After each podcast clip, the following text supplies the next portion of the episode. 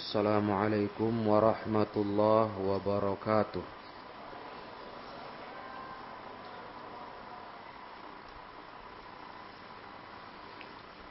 Innal hamdalillah wa nasta'inuhu wa nastaghfiruh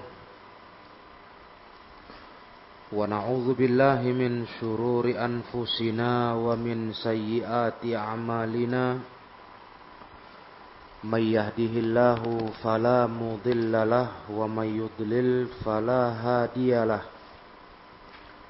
أشهد أن لا إله إلا الله وحده لا شريك له وأشهد أن محمدا عبده ورسوله يا أيها الذين آمنوا اتقوا الله حق تقاته ولا تموتن إلا وأنتم مسلمون يا أيها الناس اتقوا ربكم الذي خلقكم من نفس واحدة وخلق منها زوجها وبث منهما رجالا كثيرا ونساء واتقوا الله الذي تساءلون به والأرحام إن الله كان عليكم رقيبا يا أيها الذين آمنوا اتقوا الله وقولوا قولا سديدا يصلح لكم أعمالكم ويغفر لكم ذنوبكم ومن يطع الله ورسوله فقد فاز فوزا عظيما فإن أصدق الحديث كتاب الله وخير الهدى هدى رسول الله صلى الله عليه وسلم وشر الأمور محدثاتها فإن كل محدثة بدعة wa kulla bid'atin dhalalah wa kulla dhalalatin finnar. Amma ba'd. Ikhwani fiddin rahimakumullah. Kita insyaallah melanjutkan kajian tafsir surah at-taubah. Dan kita masih berbicara tentang tingkahnya kaum munafikin. Yang tingkah mereka ini memang seperti tidak ada habisnya. tingkah-tingkah yang benar-benar tercela, buruk yang harus kita tinggalkan dan jangan pernah sedikit pun kita menirunya.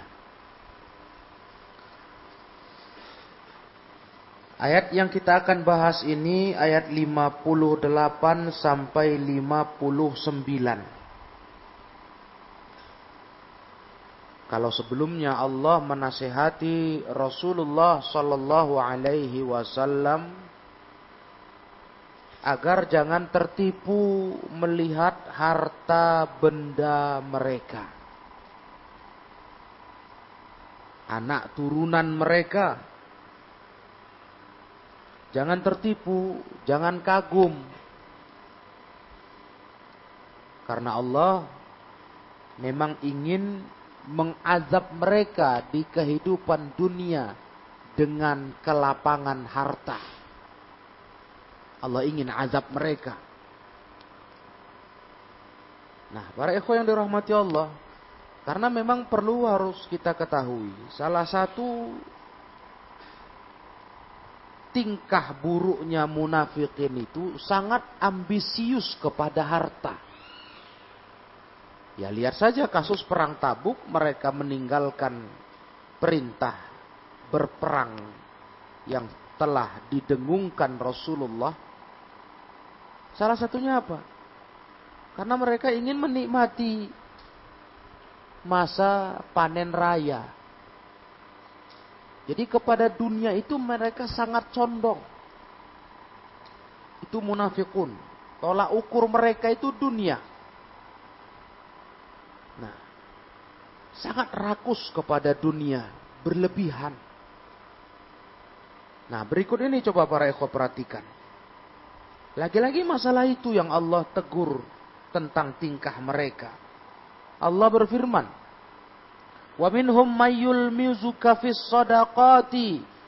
Di antara mereka pun juga ada yang memperolok-olok engkau ya Muhammad sallallahu alaihi wasallam tentang pembagian sedekah, pembagian zakat.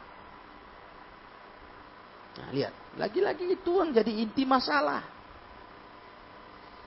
Kalau mereka merasa tidak dapat dunia atau merasa tak dibagi, dirugikan, meradang. Tapi coba diberi kesenangan, diberi dunia, mereka senang. Nah, ini salah satu sifat munafikin.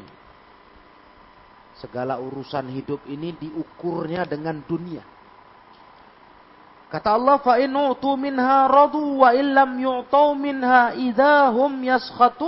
Kalau diberi, diberi zakat, sodako, mereka senang. Tapi kalau tidak diberi, mereka marah. Masya Allah. Jadi senang bencinya itu diukur dengan harta. Kalau diberi harta, dimanja dengan dunia, senang. Begitu tidak diberi, kata Allah, mereka yaskhatun, marah, murka. Rasulullah pun dipojokkan, diejek, dibilang gak adil, gak tepat sasaran bagi zakat. Allahul Musta'an. Buruknya tingkah munafikun. Walau annahum radu ma atahumullahu wa rasuluhu wa qalu hasbunallahu sayu'tinallahu min fadlih wa rasuluhu inna ilallahi raghibun. Andai kata mereka itu orang-orang yang ridho. Mau mereka terima dengan lapang dada apa yang diberi Allah ke mereka dan Rasulnya. Itu yang terbaik. Berapa rizki yang Allah beri kita ridho lapang dada. Berapa yang Rasul beri daripada harta, sodako, zakat, juga lapang dada. Itu yang terbaik. Mestinya mereka seperti itu. Wa qalu hasbunallah sayu'tinallahu min fadlihi wa rasuluh. Harusnya mereka berkata begitu. Mereka bilang apa? Cukup bagi kami Allah. Itu mestinya dan akan didatangkan oleh Allah untuk kami dari keutamaannya. Begitu pula Rasulnya. Kami sungguh hanya kepada Allah berharap. Itu orang-orang beriman. Mereka maunya begitu kalau urusan dunia ini. Itu sifat yang sangat mulia.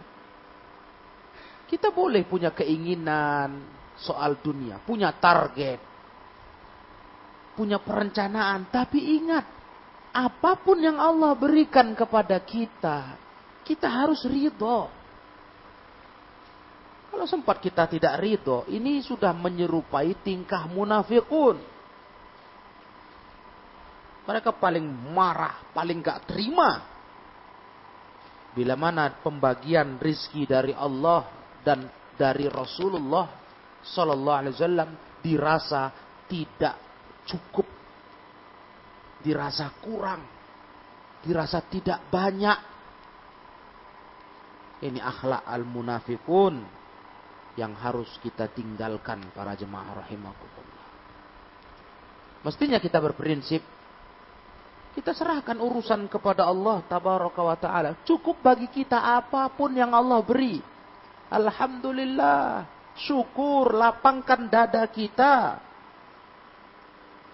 karena kita ini target hidup para ikhwan adalah untuk mencari yang di sisi Allah. Bukan berarti tadi sudah kita tegaskan, bukan berarti tak boleh cari dunia. Boleh. Malah dilarang kita melupakan dunia. Tapi ingat, tujuan yang paling inti hidup ini yang Allah sebutkan di akhir ayat 59. Inna ilallahi raghibun. Kami kepada Allah yang paling kami inginkan, kami harapkan. Coba kalau hidup seperti itu, berprinsip hanya kepada Allah yang kita harapkan, Hanya Allah yang kita inginkan. Cukup bagi kita Allah dan segala keputusan yang Allah atur untuk hidup kita. Lapang hidup ini. Aku. Lapang. Gak ada beban. Tapi ketika kita tamak dunia. Kayak orang munafikun. Iya. Tamak akan kesenangannya. Maunya banyak, maunya diberi lebih. Setidaknya berkecukupan selalu. Ini yang membuat hidup sempit. Karena hidup tentu kita semua sudah menjalani.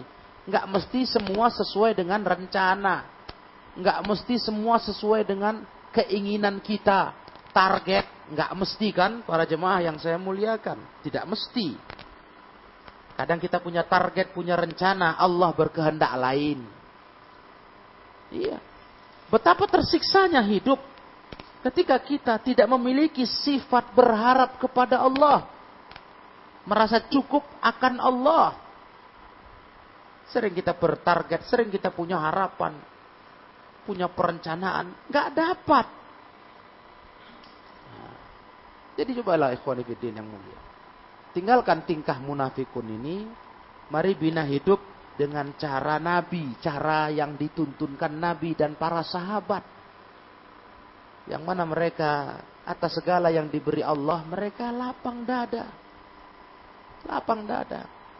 Nggak ada wujud protes, nggak ada wujud marah, nggak terima. Ya karena mereka tahu semua itu sudah diatur dalam ketentuan Allah. Maka apa yang diberi Rasul di masa itu kepada sahabat berupa harta rampasan perang, harta zakat, sodakoh, itu mereka terima, nggak ada yang bunyi. Mengatakan nggak adil ya Rasul, kok begini? Nggak ada kecuali munafikun Ya karena orang-orang yang sangat antusias kepada dunia mereka. Jadi yang bikin pusing hidup ini, yang bikin pening itu kalau urusan dunianya tersandung. Kalau urusan akhirat, tidak apa-apa. Nah, inilah tingkah kaum munafikun. Makanya kata Syekh As-Sa'di, Aywa min ha'ula'il munafiqina may yu'ibuka fi qismatis sadaqat. Di antara munafikun itu, hai Nabi Muhammad, Sallallahu alaihi wasallam. Ada yang mencelamu. Mencelamu tentang pembagian sodakot. Wayantaqidu alaika fiha. Mengkritikmu. Mereka tuh ada yang begitu kata Allah. Walaisantiqaduhum fiha wa'aibuhum liqasdin sahih. Padahal kritikan mereka tuduhan bersalahnya Rasul atas pembagian itu, itu bukan dengan maksud yang benar. Ya, ini kritikannya bukan sungguh-sungguh, bukan para ikhwah. Bukan pula walari liro'yin rojih, bukan untuk bukan pula didasari pendapat yang kuat. Jadi bukan itu masalahnya. Masalahnya apa? Wa innama maksuduhum ayyu'tu minha. Tujuannya mengkritik itu cuma satu. Mereka maunya dikasih lah lebih. Cuma itu intinya. Bukan masalah betul Rasul salah. Betul Rasul itu nggak benar baginya nggak adil. Bukan itu. Jadi andai kata nih ikhwah, Rasul lebihkan mereka, Rasul banyakkan mereka, mereka nggak akan bunyi dengan mengkritik Rasul. Mereka nggak akan protes.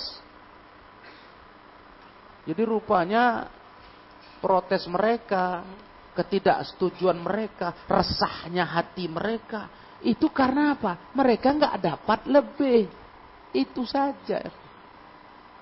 Atau malah ada yang nggak dapat sama sekali. Karena memang bab zakat, harta zakat ini penyalurannya sudah jelas. Pos-posnya jelas. Bukan asal dikasih saja ke orang, bukan. Nah inilah yang bikin munafikun protes. Jadi bukan dasar protesnya, memang Rasul salah. Memang Rasul kurang bijaksana. Dasar protesnya hanya supaya mereka diberi. Dikasih lebih kalaupun sudah dapat. Inilah ngerinya. Dari urusan dunia bisa menyerempet ke agama. Sebenarnya dorongan utamanya tamak dunia. Tapi dibuatnya, dibelokkannya seakan-akan mengkritik sejarah agama. Jangan gitulah maunya Rasul. Jangan beginilah mestinya. Intinya apa ikhwah? Mau dikasih. Itu kata Syekh. Inti mereka itu. Jadi kalau dikasih Nabi mereka, Udah diam mulutnya. Nggak ada kritik lagi. Astagfirullah. Rendah betul ya. Mental mereka itu rendah. Cuma standarnya dunia saja. Nah, makanya kalau dunia dicukupi, ya perutnya diisi, nah diam. Tidak ada ngomong macam-macam. Tidak ada protes sana, protes ini. Nyalahkan sana, nyalahkan sini tentang Rasulullah membagi zakat itu. Tapi karena dia nggak dapat ribut. Munafikun begitu selalu. Bikin goncang di barisan umat Islam. Bukankah mereka sampai-sampai kata Allah di kajian kita yang lalu? Kalau mereka ikut perang tabuk, ini bikin rusuh ini, bikin lemah. Jadi keberadaan mereka tuh bikin apa? Bikin lemah barisan umat Islam. Itulah munafikun. Jadi akhlak ini jelek betul. Ya. Janganlah kita seperti itu. Artinya kalau urusan dunia ini, jangan membuat kita menjadi orang-orang yang memanfaatkannya untuk merusak urusan agama. Jangan. Iya, dunia itu hanyalah sekedar sesuatu yang kita jangan lupa lah, bukan yang fokus inti. Ya, ya kalau soal kecewa ya silahkan. Tapi jangan sampai membawa diri kita untuk berbuat sesuatu yang tidak diridhoi Allah dan Rasulnya. Itu saja. Kalau masalah kecewa kurang dunia, ya itu karena faktor memang tabiat kita hubus syahwat, cinta syahwat. Jelas itu. Kita akui itu. Kita bukan orang yang pura-pura, sok tidak peduli dengan dunia. Enggak. Kita tahu tabiat kita, cinta syahwat. Tapi kita tahu juga ini perkara yang sekedar jangan lupa. Bukan yang utama. Nah, makanya ke urusan dunia ini banyak-banyak kan sifat ridho. Lapang dada dengan pemberian Allah. Yang penting sudah usaha. Gitu aja lah ya. Sudah usaha segitu dikasih Allah. Alhamdulillah. Ridho. Nah. Inna ilallahi raghibun. Kami cuma berharap kepada Allah. Dikasih banyak Alhamdulillah. Sedikit pun Alhamdulillah. Jadi nggak tertekan pikiran itu. Ya, Kalau nggak terasa beban kali hidup ini. Karena target yang kita canangkan nggak dapat. Itu yang bikin nyiksa hidup. Dunia cuma masalah yang kita akan tinggalkan bisa bikin kita tersiksa hidup nggak pantas. Jadi bawa lapang hati, jangan seperti munafikun yang diingatkan oleh Syekh di sini. Fa'inutu minha radu wa illam yu'tau minha idahum yaskhatun. Kalau mereka diberi mereka senang. Kalau nggak diberi marah. Itulah orang-orang munafikun. Kalau saya teringat sebuah hadis yang kita sama-sama pernah membacanya. Bukankah ini yang Rasulullah sebutkan? Ta'isa Abdul Khamisah. Ta'isa Abdul Dinar. Ta'isa Abdul Khamila. Celaka budak dinar. Budak pakaian budak perabot rumah tangga, budak dunia celaka. Kenapa? Bagaimana mereka? Nah, Rasulullah sebutkan, kalau mereka diberi senang, tak diberi marah. Itulah budak dunia. Semua diukur dunia saja. Kalau dunianya terasa tersandung, tersinggung, terganggu, meradang. Bisa meledak dia. Tapi kalau agama, tidak ada. Tenang saja. Lapang kali dadanya agamanya direndahkan. Agamanya dilecehkan di depannya. Tenang saja. Nggak ada respon. Begitu dunianya terganggu, meradang. Nah, ini budak dunia ini kata Rasul. Ta'isa abdud dinar. Celaka budak dinar. Mata uang. Iya. Kalau kita berupiah, celaka budak rupiah. Semua diukur dengan rupiah. Nah, itulah inti kebahagiaan kalau dia dapat. Inilah ya. Jadi ini sifat munafikunnya begini. Nah, Kemudian wahadhi halatun la tambaghi lil 'abdi ayyakuna ridahu wa ghadabuhu tabi'an li hawa nafsihi dunyawi wa wa gharadihil fasid. Ini kondisi yang tidak pantas seorang hamba seperti itu. Ridho dan marahnya ngikutin hawa nafsu dunianya ngikutin ambisi rusaknya. Nggak pantas itu. urusan senang bencinya itu tergantung dengan apa? Dengan urusan nafsu, nafsu dunia. Tujuan target dunia itu gak pantas ya Janganlah, walaupun kita memang bawaan kita ke situ, kita jujur, bawaan kita sering ke situ. Karena kecintaan kita ke syahwat itu sudah menjadi sebuah sifat, tabiat. Tapi kita harus kendalikan itu. Harus kita kendalikan para ikhwah. Jadi tolak ukur kita bukanlah masalah dunia ini sebetulnya. Kita harus berlatih. Gak bisa kita menyerah. Ah sudahlah, saya susah memang urusannya. Kalau saya memang payah. Nggak bisa. Kita harus berlatih. Kenapa? Ini sifat munafikun. Sifat yang sangat tercela. Harus kita berjuang untuk bisa menghindari itu. Nah, jadi ma'asyirul ikhwah yang dirahmati Allah. Balilladzi yanbaghi ayyakuna hawahu taba'an limardati rabbi. Bahkan yang sepantasnya bagi seorang hamba. Harusnya hawa nafsunya ikut akan ridho Allah. Ridho Rabbnya kama qala Nabi wasallam sebagaimana Nabi pernah ingatkan dalam hadis. Apa kata Nabi? La yu'minu ahadukum hatta yakuna hawahu taba'an lima ji'tu bih. Tidak beriman salah seorang kalian kata Rasulullah sampai hawa nafsunya mengikuti apa yang aku bawa. Kalau belum bisa tunduk nafsu kita kepada syariat, kita belum beriman. Itulah Bahayanya ya Kalau kita nggak berjuang, ancamannya berat. Kita belum beriman. Tidak beriman. Kalau sampai hawa nafsu kita tidak bisa tunduk kepada apa yang dibawa Nabi Muhammad SAW. Syariat. Hmm. Jadi ini sebuah bimbingan yang jelas. Kita dikenalkan akhlak munafikun dan kita juga sadar ini harus kita tinggalkan. Ya, jangan lagi tolak ukur kita hanya urusan dunia, dunia dan dunia. Jangan. Dunia kita butuhkan, kita perlu. Tapi dia bukan target utama, bukan segala-galanya, itu bahasanya. Dia perlu, butuh, dan salah ada orang yang berusaha meninggalkan dunia, membenci dunia, Salah. Dia melanggar larangan Allah. Allah larang wala tansa nasibaka minat dunia. Kau jangan lupa jatah dunia.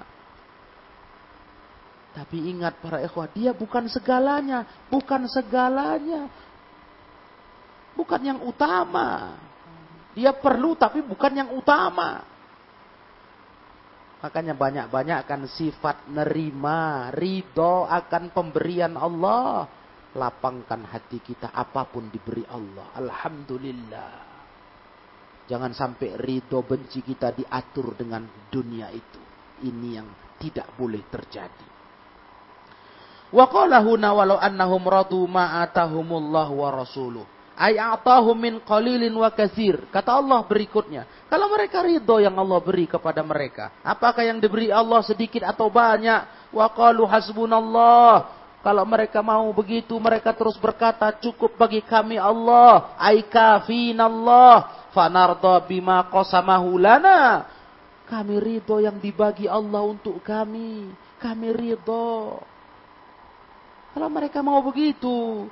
Waliyu'ammilu fadlahu wa ihsanahu ilaihim. Biayyakulu sayu'tina Allah min fadlihi wa rasuluhu inna ilallahi raghibun dan sungguh mereka harus yang memperhatikan keutamaan dan kebaikan Allah untuk mereka. Sadarlah. Masa hanya kurang sedikit rizki pemberian dari pembagian Nabi sudah mencak-mencak. Yang lain sebanyak kenikmatan hidup yang kalian rasa tuh kalian lupa. Mestinya kalian berkata, kami diberi Allah keutamaan dan kebaikannya. Nah, mesti sadar, sadar. Adapun kekurangan di satu sisi, di satu kesempatan, ya begitulah hidup.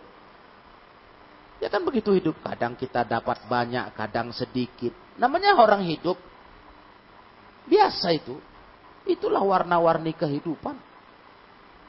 Iya.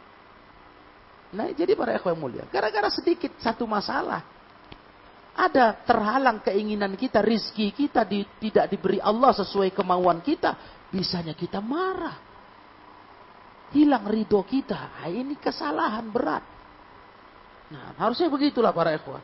Kita harus berkata Allah beri kepada kita dari keutamaannya. Allah karuniakan kita. Nah, kita hanya kepada Allah berharap. Ay mutatorri'una fi jalbi mana manafi'ina. Kami hanya tunduk kepada Allah untuk menarik manfaat. Wadaf'i madorina. Menolak madorot. Hanya kami berharap kepada Allah. La salimu. Kalau mereka mau seperti itu. Munafikun-munafikun dulu. Mereka akan selamat minan nifak. Walahudu ilal iman wal ahwalil aliyah. Mereka akan diberikan petunjuk kepada iman dan kepada posisi yang tinggi. Kalau mereka mau begitu. Sadar. Tapi tidak. Mereka malah tidak seperti itu.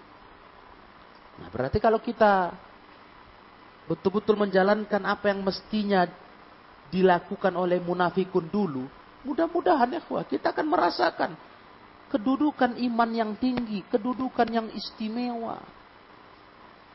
Karena susah betul ya kita sadari susah betul. Mensyukuri yang Allah beri, meridhoi yang Allah bagi, itu berat.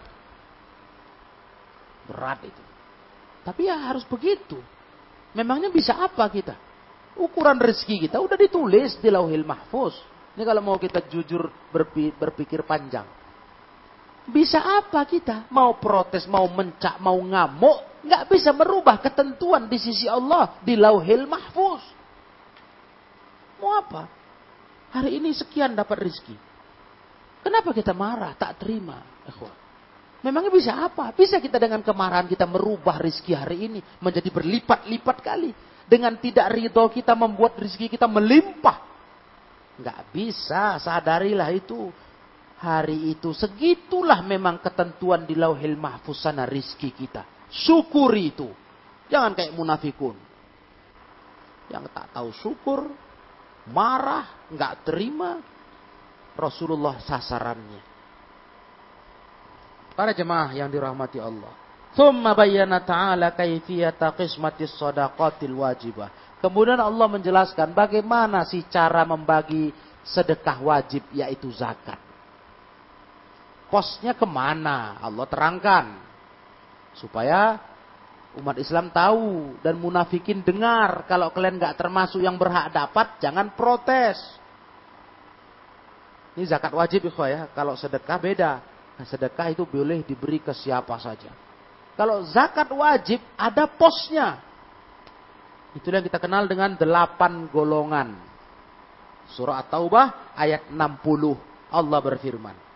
Wa innamas sadaqatu lil fuqara'i wal masakin wal amilina 'alaiha wal mu'allafati qulubihim wa fir riqabi wal gharimina wa fi sabilillahi wa ibnis sabil faridatan minallah wallahu alimun hakim. Itu posnya.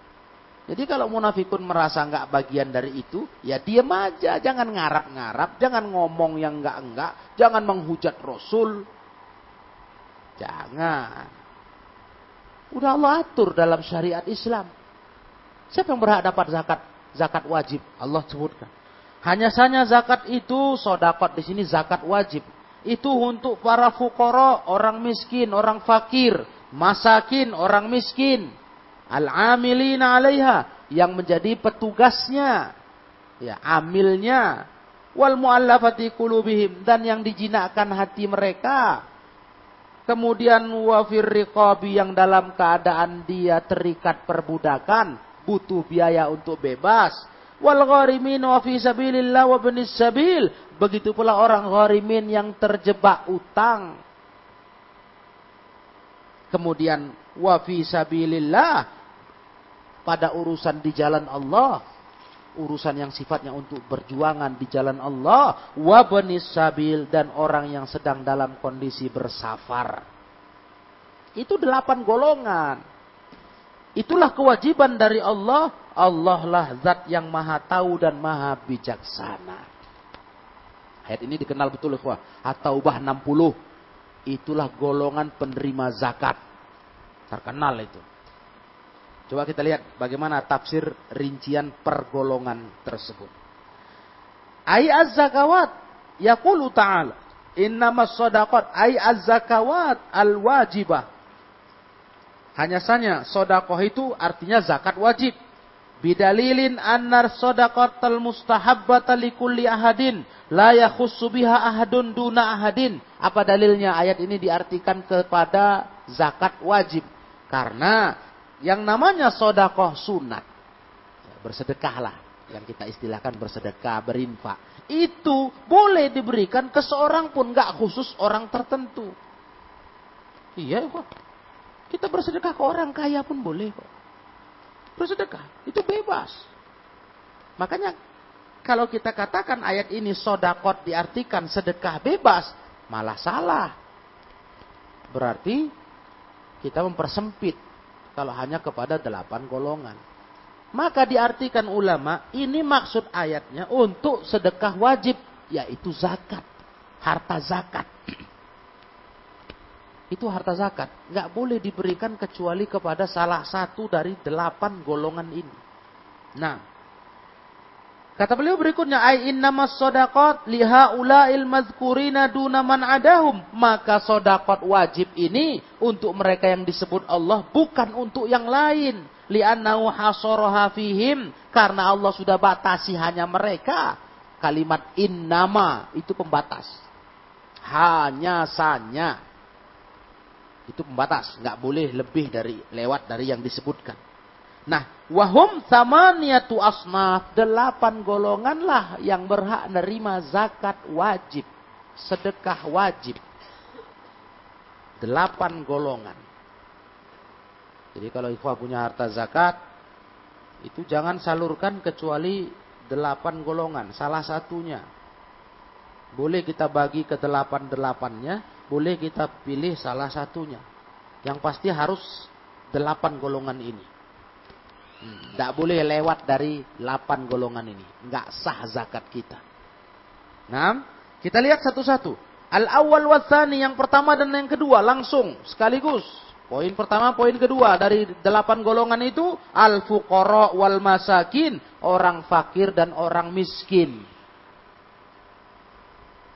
Orang fakir, orang miskin. Itu yang pertama diberikan zakat, yang berhak. Wahum fi hadzal maudhi sinfani mutafawitan. Dalam hal ini mereka dua golongan yang beda. Beda, fakir miskin itu beda, ikhwah. Fakir dan miskin itu beda. Mutafawit, beda. Lianna Allah Ta'ala fal fakiru asaddu hajah minal miskin. Orang fakir lebih butuh dari orang miskin. Fakir itu lebih butuh dari miskin. Lianna Allah bada'ahub bada'abihim. Allah memulai menyebut mereka. Perhatikan ayat tadi. Di awal Allah sebut yang namanya sodakot itu untuk orang fakir, baru orang miskin. Jadi yang paling utama, yang paling pertama lebih pantas tuh fakir. Karena dia lebih parah. Miskinnya lebih parah. Ya, gitu istilahnya. Ya miskin juga itu orang fakir, tapi lebih parah. Nah, wala illa bil wala illa bil ahammi fal aham. Allah tidak memulai kecuali yang terpenting baru yang penting. Maka kalau diawali al fuqara Berarti mereka yang lebih penting untuk dikasih zakat baru kemudian miskin di bawahnya. Wala uh, fafassiral fafussiral faqiru bi annahu alladhi la yajidu syai'a. Maka definisi fakir ditafsirkan ulama apa arti fakir? Yaitu orang yang tidak punya sesuatu apa pun. Betul-betul orang nggak punya. Untuk mencukupi hidupnya, nggak punya wala yajidu ba'da kifayatahi duna nisfiha. Bahkan enggak dia enggak memenuhi kebutuhan hidupnya walaupun di bawah setengah. Jadi kalau orang hidup kan ada standar kebutuhan ya, Untuk bertahan di harian-harian dia. Kalau ada orang nggak terpenuhi hariannya, ya walaupun sampai setengah ke bawah lah pokoknya, ukurannya setengah ke bawah. Apalagi nggak punya, itu namanya fakir. Untuk setengahnya nggak sampai memenuhi kebutuhan hidupnya. Setengah ke bawah. Itu definisi fakir. Itulah orang fakir. Nah, kalau orang miskin, wal miskin alladzi yajidu nisfaha fa Kalau miskin itu orang yang punya dapat memiliki setengah kebutuhan hidupnya, setengah lebih. Bukan setengah ke bawah, setengah ke atas. Tapi belum cukup memang. Belum cukup. Cuma ya setengah lebih udah adalah. Nah itu miskin. Kalau fakir setengah ke bawah. Lebih parah miskinnya. Begitu. Wala yajidu tamama kifayati. Orang miskin belum mendapati kesempurnaan kebutuhan hidupnya. Tentu kita bicara sini yang pokok. Kebutuhan pokok ikhwan. Kenapa saya sebut itu? Harus yang pokok. Karena kalau kita cerita secara selera. Jujurlah. Kayaknya hidup ini nggak ada cukupnya. Iya. Kalau kita turuti selera, ambisi, mana ada cukupnya? Kurang aja. Udah semua punya, semua ada otak ini masih mikir aja. Gimana kalau aku punya ini? Ini aku belum ada. Ini belum punya. Ih. Makanya kalau kalimatnya tercukupi setengah ke bawah atau setengah ke atas, itu yang dimaksudkan kebutuhan pokok. Karena kalau kita lepas bebas rasa cukup, ya nggak ada cukupnya itu anak Adam. Kata Nabi kan begitu. Mana ada yang bisa bikin puas anak Adam untuk memenuhi perutnya merasa cukup kecuali tanah. Illa turab.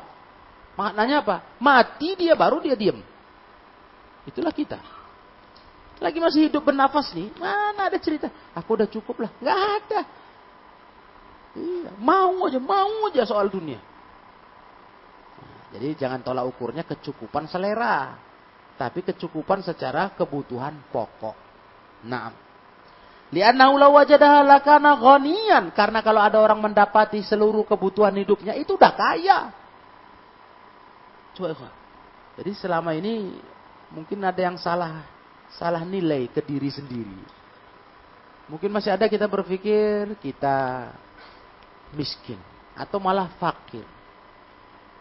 Padahal kondisi kita sesungguhnya ikhwan sudah mencukupi kebutuhan pokok kita sempurna. Udah. Berarti hakikatnya kita kaya. Nah, cuma kan kaya itu bertingkat-tingkat. Ada yang kayanya itu standarnya tadi. Cukup 100% kebutuhan pokok harian. Ada yang kaya berlebih. Nah, udah cukup segitu, ada lagi kelebihan harta. Ada yang berlebih lagi. Ah, itu tingkat-tingkat orang kaya lagi. Tapi kalau standar kalimat kaya itu orang yang udah cukup mendapati kebutuhan pokoknya sempurna. Udah kaya itu. Maka jangan merasa miskin lah ya. Kalau ternyata kita merasa koreksi diri, saya udah cukup. Jangan lagi merasa miskin. Apalagi fakir. Karena fakir itu standarnya setengah ke bawah yang bisa dia penuhi kebutuhan hidupnya. Miskin setengah ke atas. Tapi nggak sempurna. Itulah definisinya. Menurut syariat. Nah. Jadi itu yang pertama yang kedua. Sasaran zakat harta. Zakat wajib. Sedekah wajib. Orang fakir, orang miskin. Kasihlah ke mereka. Kemudian yang ketiga, wal al-amiluna 'ala zakati wa hum kullu man lahu amalun wa fiha. yang ketiga, para amil yang bertugas ngurus zakat, yaitu semua amil orang yang punya kerja, kesibukan ngurus zakat, petugas. Maka kalau dalam hal negara, Berarti yang dimaksud amil itu petugas resmi yang ditunjuk negara. Itu amil. Iya, memang petugas sibuk ngurus harta zakat. Min hafizin laha, au jabin laha min ahliha, au ra'in, au hamilin laha, au katib, au nahwi dhalik. Contoh orang yang menjaga. Dia menjaga harta zakat yang dikumpulkan. Atau orang yang menarik, mengutip dari yang berhak bayar. Ya, petugas pengutip zakat. Atau yang menjaga memelihara harta itu. Iya, mengawasinya. Atau yang membawanya, mengangkutnya, memindahkannya. Kalau itu perlu diangkut. Atau yang menulisnya, juru tulis, pendataan. Pokoknya pekerja. Memang dia bekerja di bidang zakat. Itu masuk definisi amil. Iya. Petugas, masuk dia. Fayutuna li ajli umalatihim wahya ujratun li fiha. Maka diberilah mereka itu sesuai dengan kerja mereka. Dan ini ibaratnya gaji, ujroh. Jadi nggak masalah ambil zakat digaji. Gajinya diambil dari harta zakat. Boleh. Tidak ada masalah ya, Tapi kalau sudah diambil harta uh, gajinya dari kas negara, digaji negara, jangan lagi ngambil harta zakat. Itu sudah melanggar amanah. Jadi petugas zakat yang ditunjuk negara misalnya, badan ambil zakat resmi, digaji oleh pemerintah. Umpama ini, umpamanya. Gajinya betul-betul gaji wajib, gaji tetap. Pegawai negeri. Jangan lagi dia diam-diam mengambil harta zakat yang diurusnya. Dia bilang, saya kan amil. Nggak boleh. Itu nggak benar. Karena tujuan dia dikasih dari harta zakat itu gaji, upah. Dan udah ditangani negara. Selesai. Jangan pandai-pandian. Dia poklek. Harta zakat itu dengan dalil saya amil katanya. Ah, itu nggak benar. Itu salah ikhwah, itu pencurian. Karena dia udah ditangani, ditalangi oleh negara sebagai petugas resminya. Itu yang ketiga. Yang keempat, ar-rabi al-muallafah qulubihim.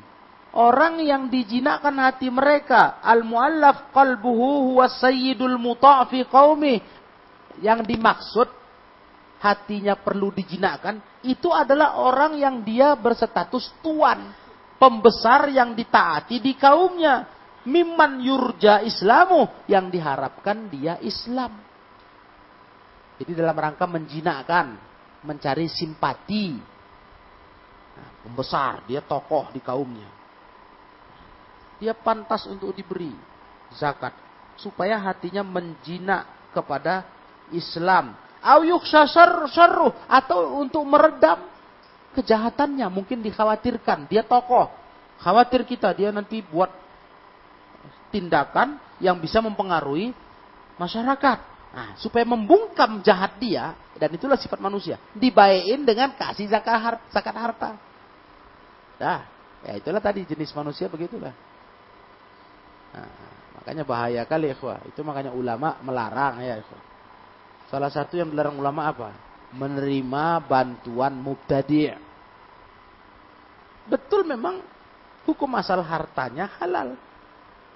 Tapi nanti efeknya kita ini pantang dibayin. Makanya nggak heran kita. Kalau udah ada orang dibayin soal harta, disantuni, wah kita dihormatinya betul. Betul disanjungnya, masya Allah begini begitu. Coba kalau dia ada butuh mohon sama kita, kita stop, kita tahan, nggak bisa. Afwan, marah. Jadi salah satu metode meluluhkan hati manusia, kasih harta. Nah inilah tadi, mu'allaf. Jadi supaya dia, kalau dia belum masuk Islam, supaya dia apa? Jadi jinak. Kalau dia pun bisa buat jahat, jadi teredam. Ya. Au yurja yu'tihi kuwata imani. Bi'at, bi'atiyatihi kuwata imani. Kuwatu imani. Atau diharapkan dengan diberi, imannya makin kuat. Berarti dia mu'allaf, udah masuk Islam. Jadi kita kasih salurkan harta zakat biar makin kokoh. Itu udah masuk Islam. Supaya dia serius di Islamnya. Nah, dibantulah dia dengan harta zakat sebagai mu'allaf. Jadi mu'allaf itu ada dua pengertiannya. Ada yang belum masuk Islam mau dijinakkan. Ada yang udah masuk Islam mau dikokohkan. Itu sama-sama dapat harta zakat. Nah, Au Islam naziri atau dalam rangka mengislamkan yang semisal dia. Jadi tergoda. Dia kan mantan kafir misalnya, masuk Islam. Nah, dikasih bantuan zakat oleh pemerintah, zakat mal, zakat harta. Nah, bunyi, dia kan bisa bunyi nanti kepada rekan-rekannya. Nah, Masya Allah di Islam ini. Nah, kami dapat bantuan santunan sebagai orang mu'allaf. Nah, mudah-mudahan kawan-kawannya ikut Islam. Walaupun dorongan pertamanya mungkinlah masalah sisi dunia ya minta santunan juga. Mudah-mudahan begitu. Tapi nanti kita harapkan setelah berislam dia akan sadar bahwa Islam ini adalah penyelamat dia. Yang butuh ke Islam itu dia, bukan Islam. Bukan Islam butuh ke dia. Dia butuh ke Islam. Itulah triknya ya. Kemudian aujiba yatiha mimman la yu'tiha fayu'ta ma yahsul bihi ta'lif wal maslah atau menarik perhatian orang yang tidak bayar zakat. Nah, itu dia. Ya, supaya jinak hati orang yang bayar zakat. Nengok orang yang mu'alaf dikasih zakat. Yang mana ini bisa membuat menjinakkan dan membawa kemaslahatan. Itu al-mu'allaf kulubu. Orang yang dijinakkan hatinya. Itu golongan yang keempat. Yang kelima ar-riqab wa humul mukatibun alladzina qad anfusahum min sadatihim. Yang kelima ar-riqab, orang dalam perbudakan, orang-orang yang mereka ini berusaha untuk membeli diri mereka dari tuannya, menebus. Mau bebas dari perbudakan. Nah, ini ini boleh kita kasih zakat harta biar dia bisa bebas. Fahum yas'auna fi tahsili ma yafukku riqabuhum ma yafukku riqabuhum maka mereka ini sedang berusaha untuk mendapatkan apa yang bisa membuat lepasnya perbudakan mereka. Butuh modal untuk bayar dirinya, nebus kepada tuannya. Fayu'anuna ala dzalika minaz zakah, mereka ditolong dengan harta zakat wa faqur raqabatil muslimah allati fi habsil kuffar dakhilun fi hadha dan membebaskan budak muslimah muslim yang mereka ditahan orang kafir masuk dalam hal ini kata Syekh Asadi. Jadi umpamanya ada yang ditawan. Ya, salah satunya itu. Boleh ditawan oleh para uh, teroris, kafir-kafir teroris. Yang mereka nggak mau melepaskan ini muslim kalau nggak ditebus. Nah, itu boleh. Boleh pemerintah karena tebusan yang besar mengumpulkan zakat bayar biar lepas ini tawanan. Nah, itu boleh kata Syekh.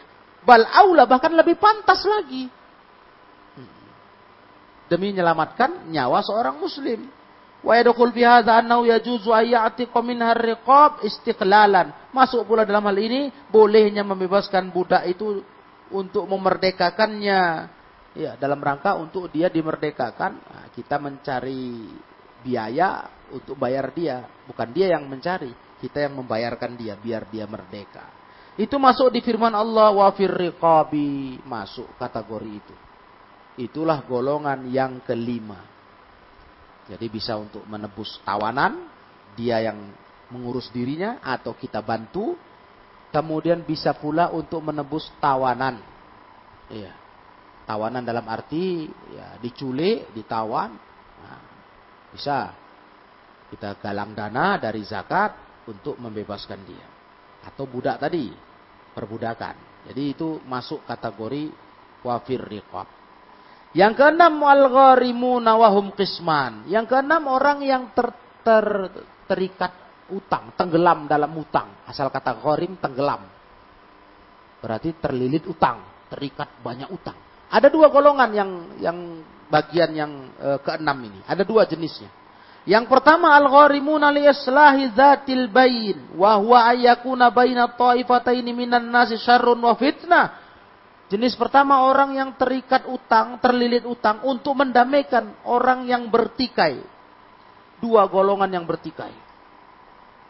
Nah, butuh modal untuk mendamaikan mereka. Dan ini antara dua golongan ini di manusia, kalau mereka terus bertikai akan timbul fitnah, keburukan yang besar. Efek negatifnya berat. Parah kalau nggak diselesaikan. Nah, maka mengusahakan mereka damai sampai ada dia terlilit utang karena mungkin terkuras hartanya. Nah, dia pantas dikasih zakat.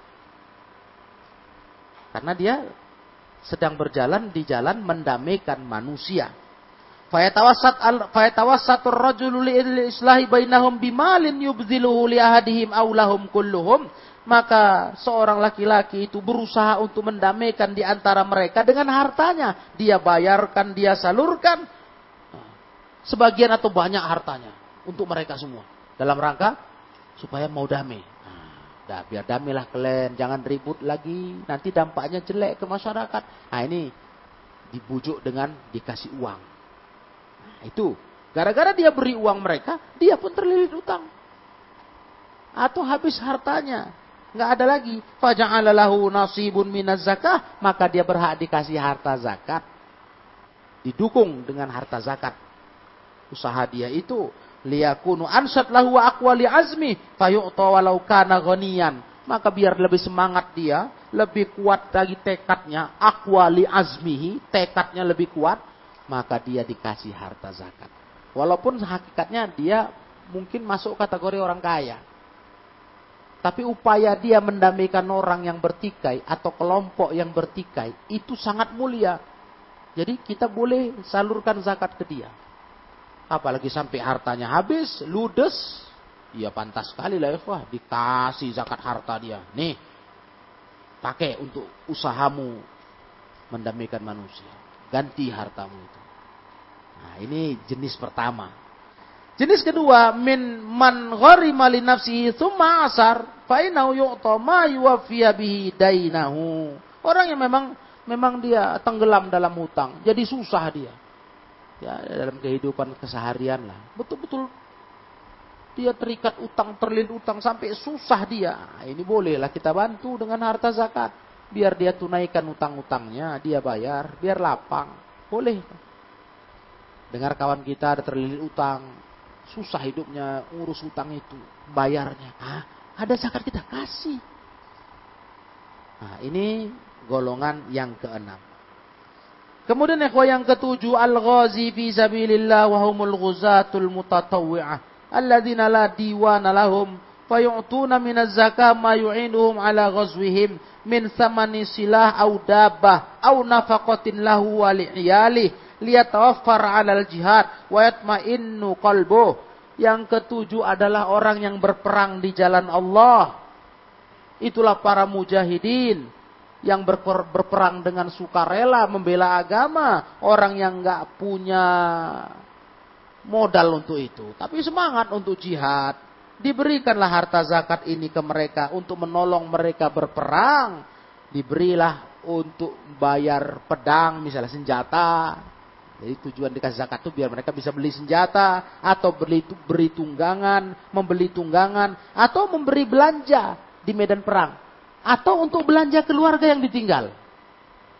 Nah, ini kalau musim perang, musim jihad. Masanya udah tiba. Jadi boleh harta zakat itu dikumpulkan dari orang kaya untuk memberikan kepada para mujahidin. Modal perang. Beli senjata, beli perlengkapannya, untuk belanja keluarga, boleh.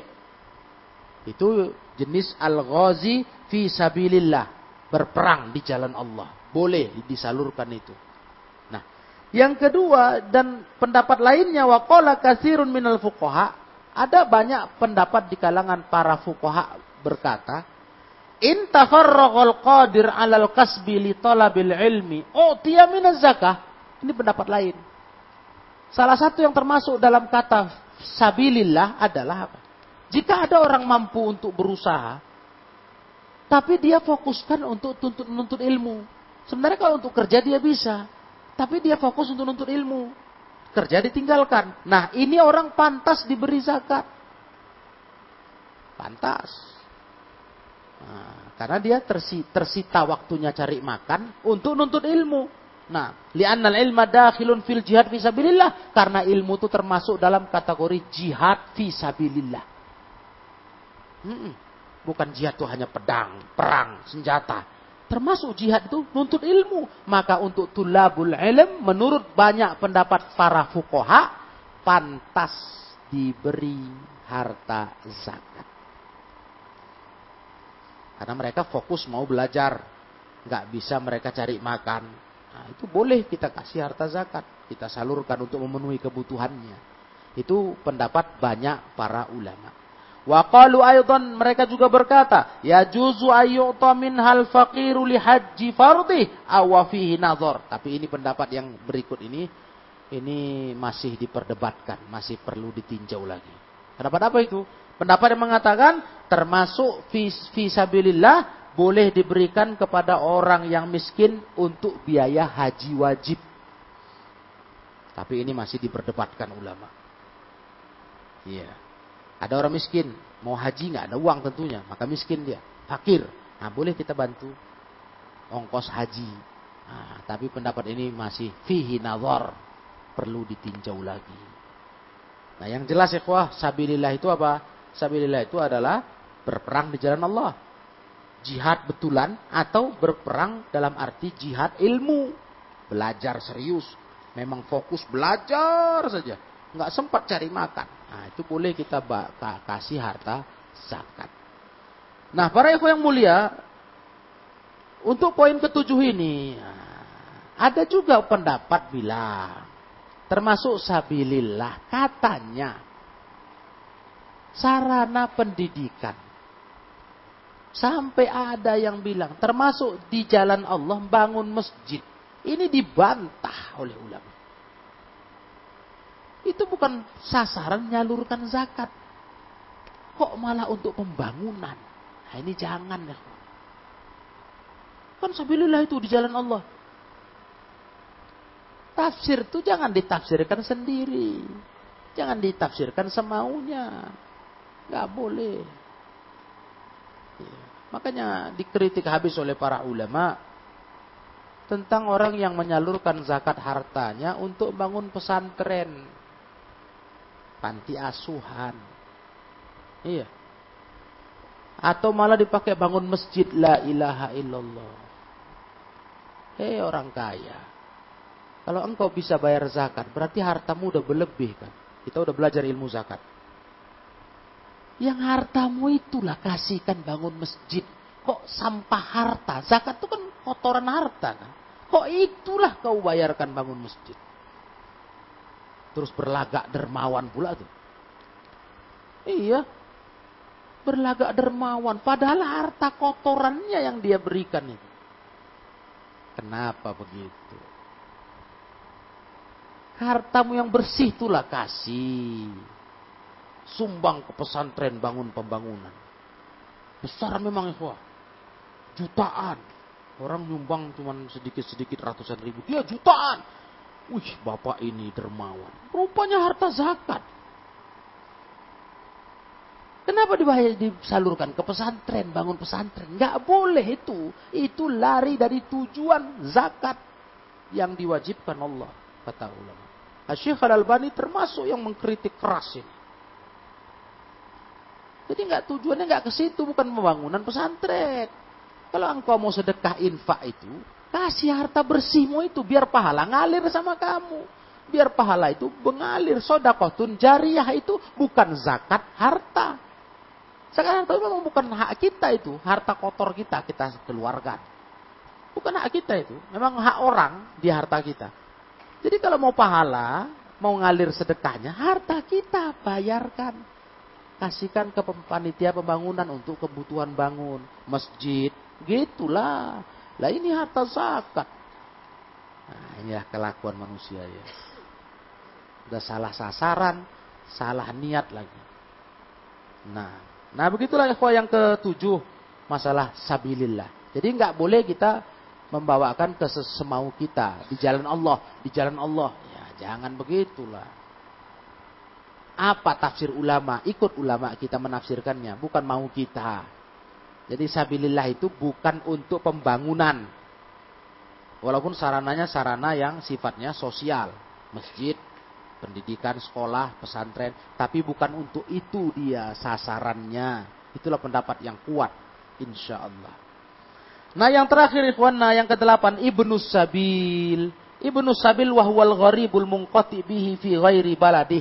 Orang yang dia asing terputus dari di tinggal di selain negaranya. Ya, ini dia dalam perjalanan. Fayu'ta mayusiluhu ila. Boleh kita kasih zakat yang mengantarkan dia pulang ke negerinya. Boleh. Itu ongkos mau pulang. Dia di negeri lain. Boleh kita kasih zakat harta? Boleh, kasihlah. Biar bisa pulang dia ke negerinya Fa'ulail asnafis tamaniyah alladzina tudfa ilaihimuz zakatu wahdahum. Maka inilah lapan golongan yang disalurkan zakat ke mereka. Walaupun salah satunya boleh. Nah jadi lapan golongan ya Yang berhak dapat zakat harta. Jadi ingat-ingat aja surah At-Taubah ayat 60. Gampang. Angka genap. Lupa berapa berapa sasaran zakat harta, siapa orangnya? Buka Al-Quran atau Taubah ayat 60. Oh ini dia. Taib.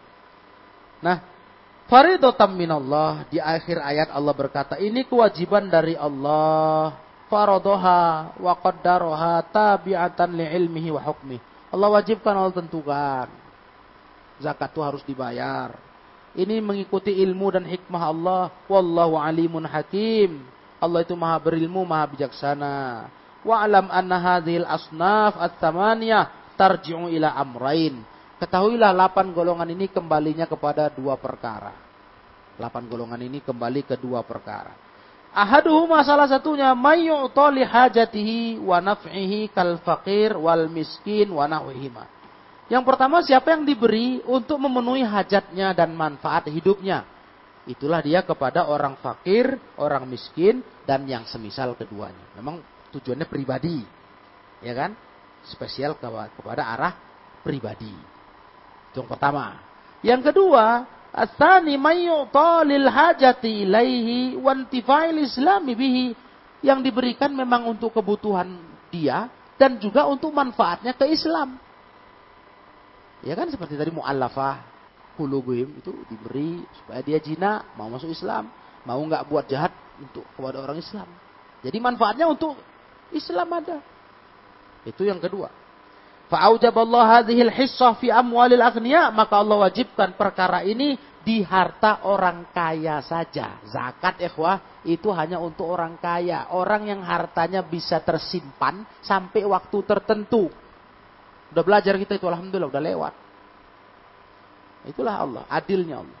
Artinya nggak berat nih sebetulnya orang kaya. Apa yang beratnya mengeluarkan zakat? Toh dia udah punya simpanan kok. Ya kan?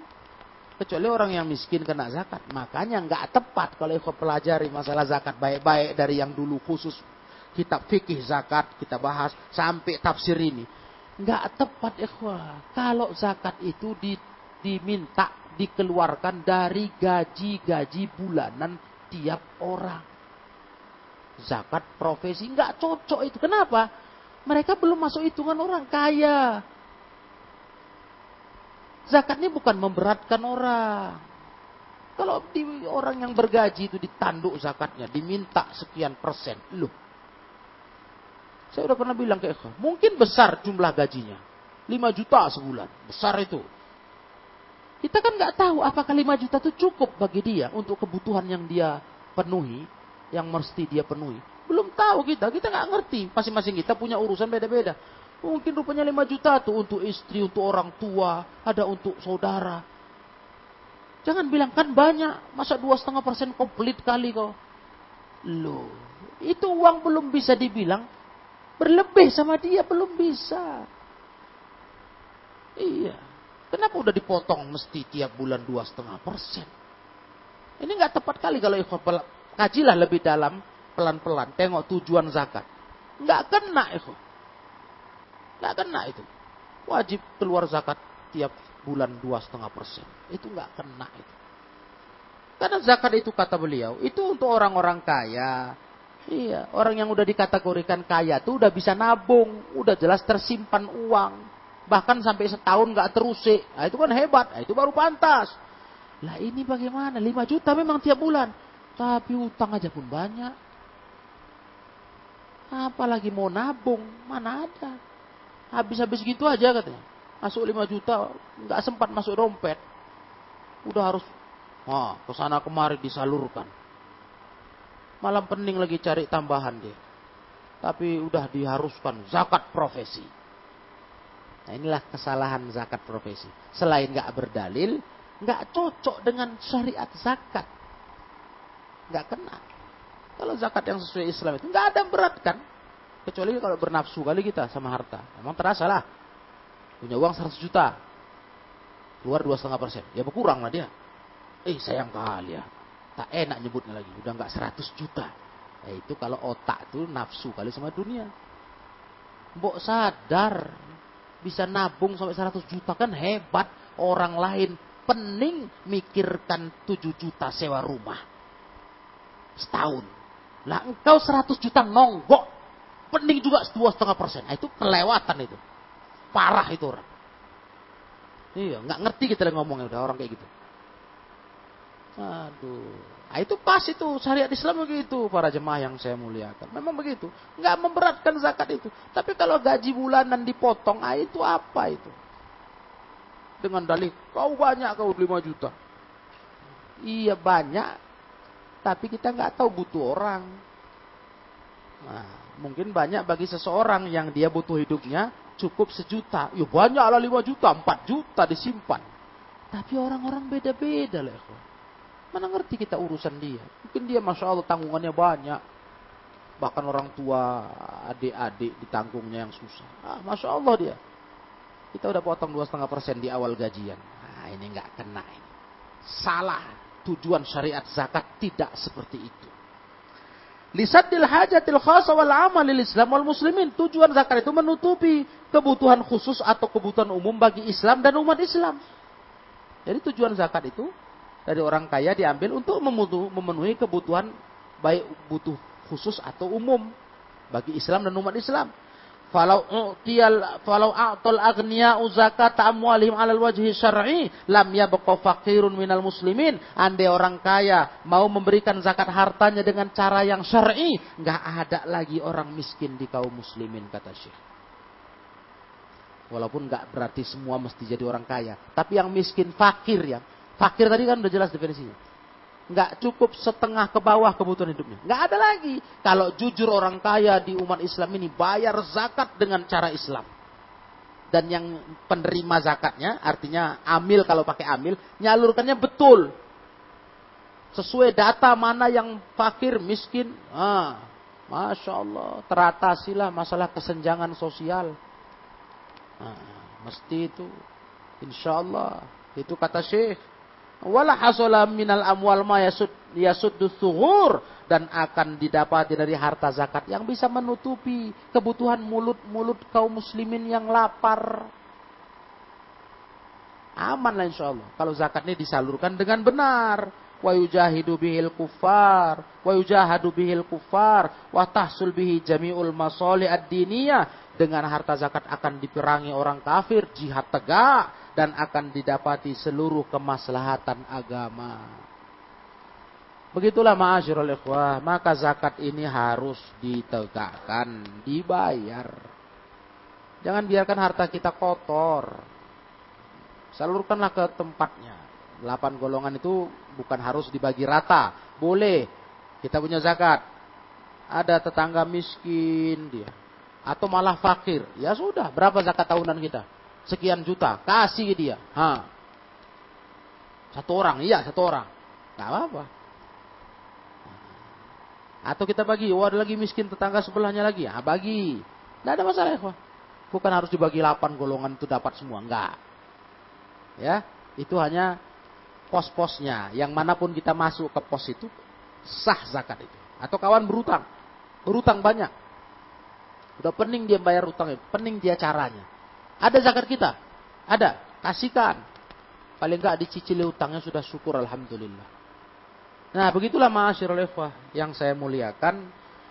Ayat ke-60 menegaskan kelompok penerima zakat. Supaya kembali ke ayat 58-59. Supaya munafikun jangan kalau nggak dapat zakat protes. Kalian ini berhak nggak golongan penerima zakat nggak? Kalau udah berhak ya bolehlah ngomong ke Rasul. Tapi kalau nggak berhak jangan bunyi, jangan nuntut mana jatah kami. Nggak adil dia Muhammad SAW. Padahal intinya ngeritik itu bukan masalah nggak adilnya. Intinya mau minta dikasih. Itulah tercelanya orang munafik. Maka demikianlah ikhwah. Kita cukupkan untuk kajian malam hari ini sampai ayat 60 dari surah At-Taubah. Mudah-mudahan dapat bermanfaat ilmu ini untuk kita semuanya.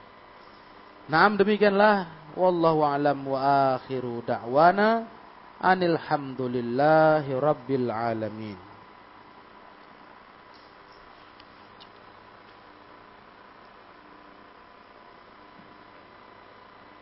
Ada pertanyaan Gimana kita menyikapi orang tua mau buat acara walimah pakai pesta keyboard musik Orang tua belum mengenal sunnah. Mohon bimbingan Ustaz. Ya para ikhwah yang saya muliakan. Kita hanya berhak memberi nasihat. Itu acara kan yang kuasa orang tua kita. Bukan kuasa kita. Kalau tadi acaranya itu acara pesta kita dalam arti kita mau mestakan anak. Orang tua kita nuntut ada keyboard. Itu kita yang berhak.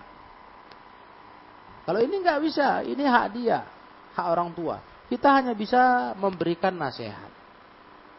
Nasihati acara-acara musik-musik itu acara syaitan. Buktinya aja, kalau nggak dibilang acara syaitan, buktinya tengok. Gimana coba? Penyanyinya, efeknya makin malam, makin rusak. Dan apa teman yang cocok dengan keyboard itu? Minuman keras. Ha -ha. Jadi begitu ya, yang bisa kita lakukan hanya nasihat ya. Kasih nasihat orang tua. Jelaskan itu nggak bagus. Biar dia dengar, paling nggak dia dengar, dia jadi beban pikirannya. Walaupun mungkin susah dia nggak buat itu karena kata-kata orang orang-orang banyak ini. Pesta nggak pakai musikan kayak pesta kayak acara kematian. Sepi. Cuma orang kematian gitu. Ya gitu bahasa manusia. Wallahu alam. Jadi kita sabar. Hmm, sabar dengan menghadapi kondisi yang ada. Yang penting nasihat sampai. Kemudian mau tanya Ustadz, boleh kita buka puasa ngikuti masjid lain yang telah beri tanda waktu buka, sedangkan masjid daerah kita terlambat memberikan tanda? Ya boleh, yang penting waktunya masuk. Nah, walaupun masjid kita, nggak usah kan di daerah kita. Kita punya masjid nih kayak pondok ini mahat kita, kita punya masjid, punya muazin. Ketika tiba waktu jadwal buka puasa, itu bukan nunggu azan di sini. Tapi kita tengok pasti waktunya. Ada pula azan dari luar pas waktu. Ya buka dulu. Karena memang muazinnya pun lagi buka. Iya. Muazin lagi buka. Jadi kalau ditunggu muazinnya azan, ya terlambat bukanya. Karena dia pun buka dulu baru azan. Nah, jadi tidak ada masalah ya Yang penting waktunya masuk. Walaupun belum ada tanda dari daerah kita. Yang penting waktunya masuk. Udah positif masuk. Ya. Jadi bukan berarti harus ada tanda di daerah kita atau masjid kita. Jangan. Demikian. Wallahu a'lam bisawab. Ya. Jadi ini saja ya kita akhiri subhanakallahumma wa bihamdika asyhadu an la ilaha illa anta astaghfiruka wa atubu ilaik. Wassalamualaikum warahmatullahi wabarakatuh.